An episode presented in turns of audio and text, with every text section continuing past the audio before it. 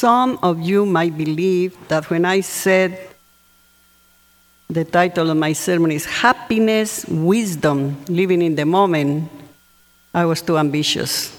Yeah, right.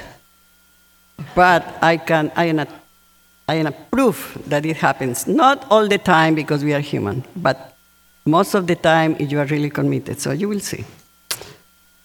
A poster that has been with me for years has a nature scene with tall snow covered mountains, large pine trees, and a river flowing peacefully.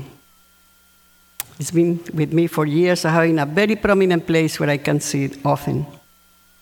On the lower right hand side says, Nothing is ours but time. This poster has helped me put many things in perspective. In fact, it has helped me to put my whole life in perspective. Contemplating those granite mountains, ancient pine trees, and the river has the effect of making my life seem fragile and short.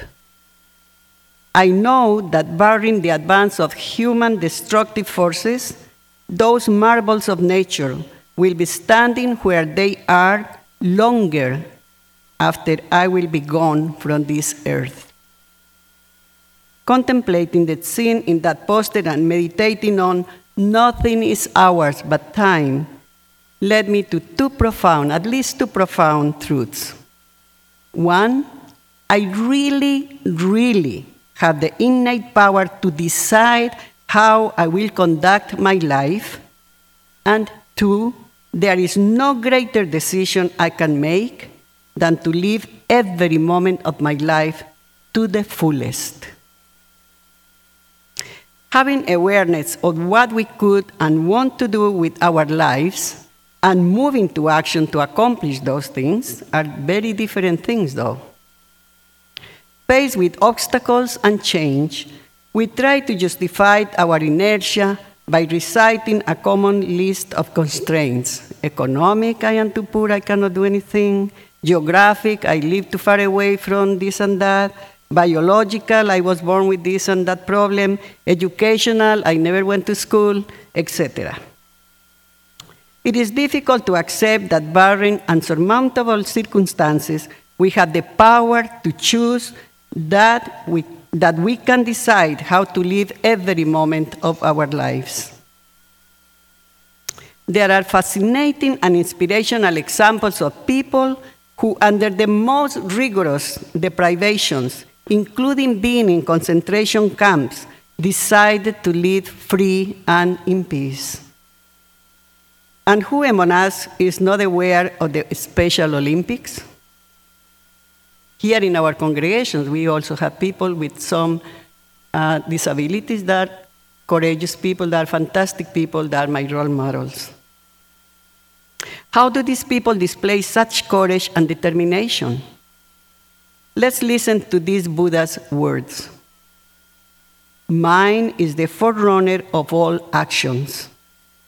All deeds are led by mind, created by mind. If one speaks or acts with a corrupt mind, suffering follows as the wheel follows the hoof of an ox pulling a cart. Mind is the forerunner of all actions. All deeds are led by mind, created by mind. If one speaks or acts with a serene mind, happiness follows as surely as one's shadow. The secret of happiness, then, consists on speaking and acting with a serene mind. But what is a serene mind and how we can attain it?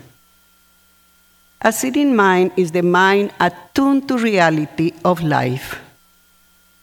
It is the mind that knows how to let go of expectations. It is the mind that can concentrate on the miracle of the here and now. The first time I understood the meaning of such mind and the fullness that it brings to one's life was when I heard this anecdote from the life of Domingo Savio. I must have been maybe 10 years old, 12 years old. Savio was a schoolboy in Italy, educated with the Salesian fathers, and who, at the time of his death, at the tender age of 14, was considered already a saint. One time, when he was playing in the yard, one of the fathers asked him, Domingo, what would you do if you knew that you were going to die in five minutes? His immediate reply was, I will continue playing. That to me was, and still is, an impressive example of living in the moment, of having attained serenity of mind. Thich Nhat Hanh, the contemporary Vietnamese monk, poet, Zen master, and Nobel Prize nominee, has become a most beloved and popular teacher here in the West. He says, Mindfulness frees us of forgetfulness and dispersion and makes it possible to live fully each minute of life. Mindfulness enables us to live, to be alive. I always love to read his description of how he carries his daily activities. Take washing dishes, for example. You like to wash dishes? It's fun when you don't have to do it.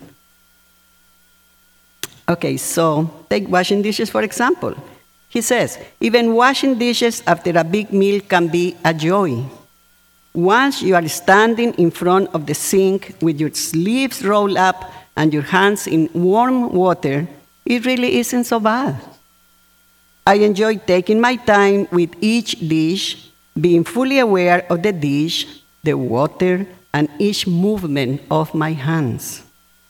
I know that if I am in a hurry in order to go and have a cup of tea, the time will be unpleasant and not worth living. That will be a pity, for each minute, each second of life is a miracle. The dishes themselves and the fact that I am here washing them are miracles. And this is how he describes a big aha he had while doing dishes. All about dishes today. One day, while washing a bowl, I felt that my movements were as sacred and respectful as bathing a newborn Buddha. Like many others before him, after such moments of awareness, he concluded that each thought, each action in the sunlight of awareness becomes sacred. In this light, no boundary exists between the sacred and the profane. I must confess, he adds, it takes me longer to do the dishes, but I live fully in every moment, and I am happy. Albert Schweitzer, another great champion of awareness and compassion for all living beings, described the sense of awe and connection he felt when he was watching a group of hippopotamus peacefully and joyfully bathing in a river. Although through his life he had deep, he had deep respect for creation, at that very moment he felt that in fact all life was deserving of reverence. I believe it was then that Schweitzer coined the term that we Unitarian Universalists like so much reverence for life. These testimonials point out to the awesome rewards of peace, happiness, reverence, wisdom, and connection resulting from mindfully living every moment. And so, who could desire more? happiness, wisdom, connection, joy, freedom. But wait, you might not believe me, but there is more. Ajahn Chah says, look at this. Learn to pay attention, and there is nothing you will not understand. Can you imagine? Learn to pay attention, and there is nothing that you will not understand. There we have it the secret of wisdom. paying attention, being mindful, living in the moment. Unbelievable, isn't it? So many benefits. Can we think of one more? How about living mindfully each moment makes us truly human? As we become increasingly sensitive to our own needs, we become more sensitive to the needs of others. By acting mindfully under circumstances that affect us, we start acting mindfully under circumstances that affect others. That is why living mindfully is the best antidote to despair and to the feelings of helplessness when we are confronted with the immensity of the needs and the pain of the world. As I grow older and my awareness of the preciousness of each moment intensifies, I have been able to diminish my preoccupation with a lot of stuff that used to consume my, consume my mind and that brought me so much unhappiness and waste of time. I recall one of the first times that I had the pleasure of experiencing serene mind in the form of non judging mind. I was riding in an almost full elevator in New York when this man came exuding a very strong smell of onions and garlic. My first reaction was, oh man, this, this man has eaten garlic and onions. Then I felt such peacefulness and even a sense of true connection. This experience of not judging was so different from other times when, under similar circumstances, I would think, gosh, this man really smells bad. Or, oh boy, he really likes onions and garlic. Or whatever else I would say or express my disgust. I have shared with you that when I am eating or cooking, I try to pay attention to be mindful. Peeling a banana, an orange, or any fruit or vegetable, I try to think how would I feel if I was that particular piece of fruit or vegetable being divested of my peel and being made part of this person's body. Sometimes I'll take the fruit, tell the fruit or vegetable that I am grateful for its presence in my life and for being essential to my nutrition. Its son, my husband, is around and hears me muttering. He would ask, Are you talking to me? No, I respond, I am talking to the fruit or to the vegetable. By now, he knows I do this and understands more or less. Simple acts of mindfulness lead to empathy and gratitude and can turn our actions sacramental in nature. They are also wonderful opportunities to show reverence and to become one with whatever is at hand. I have let myself dream about what could happen in our congregations, particularly in this one, which is already very advanced, if we were to seriously consider living in the moment. For starters, we could live our principles more fully. Around the world, millions of Hindus and Buddhists salute each other with their hands in attitude of prayer and bowing their heads while saying, Namaste. Can you try that? Namaste. Jai Bhagwan. This loosely translated mean, I salute or honor the light or the divine in you or within you. Will not it be easier to affirm and promote our first principle, the inherent worth and dignity of every person, if we were to salute those we meet in the manner just described? Or what if we were to adopt the Christian greeting, the kingdom of justice be with you, and the reply, and also with you? Of course, these practices would not need to be overt. We could easily do our greetings mentally, being mindful of the fact that indeed in each of us resides the sparkle of divinity and the potential for the true kingdom of love and justice. By greeting mindfully, we would be also practicing our third principle since we would be affirming and promoting the acceptance of one another and the encouragement to spiritual growth in our congregations. By mentally saying the Native American prayer, Great Spirit, Grant that I may not criticize my neighbor until I had walked a mile in his moccasins. Every time we were about to judge, criticize, or compare others in a degrading manner, we will be practicing our second principle justice, equity, and compassion in human relations. And let us imagine how living in the moment could help us practice our fourth principle a responsible search for truth and meaning. Imagine the truths we could learn and meaning and the meaning we could give to our lives if we were to pay attention. Remember Ajahn Chah saying, Learn to pay attention, and there is nothing you will not understand.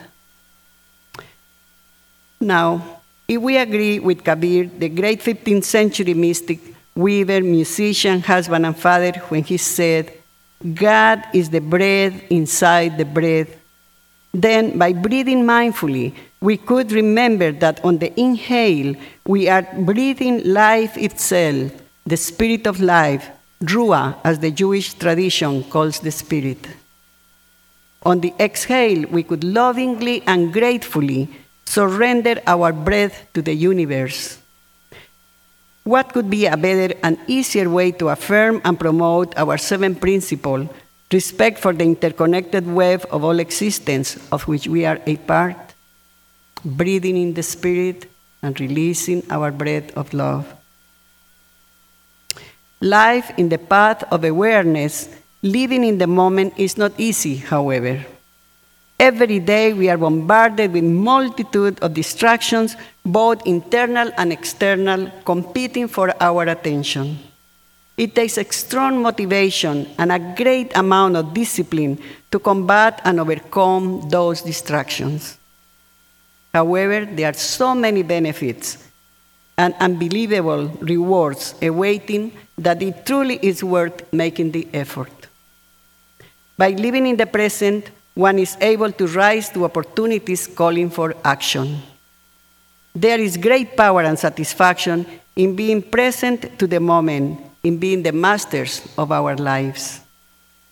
Practicing mindfulness, we learn to be confect solutions as long as we continue growing a good heart and allowing ourselves to keep a compassionate attitude towards our own shortcomings and the shortcomings of others. This is so true. The holy does not ask that we journey towards perfection, only that we journey towards wholeness. That we row, row, row our boat of our life in, into this moment and to the next and to the next, gently down the stream. And merrily also since appreciating the immense gift that life is leads to joy and gratitude. Amen and blessed be.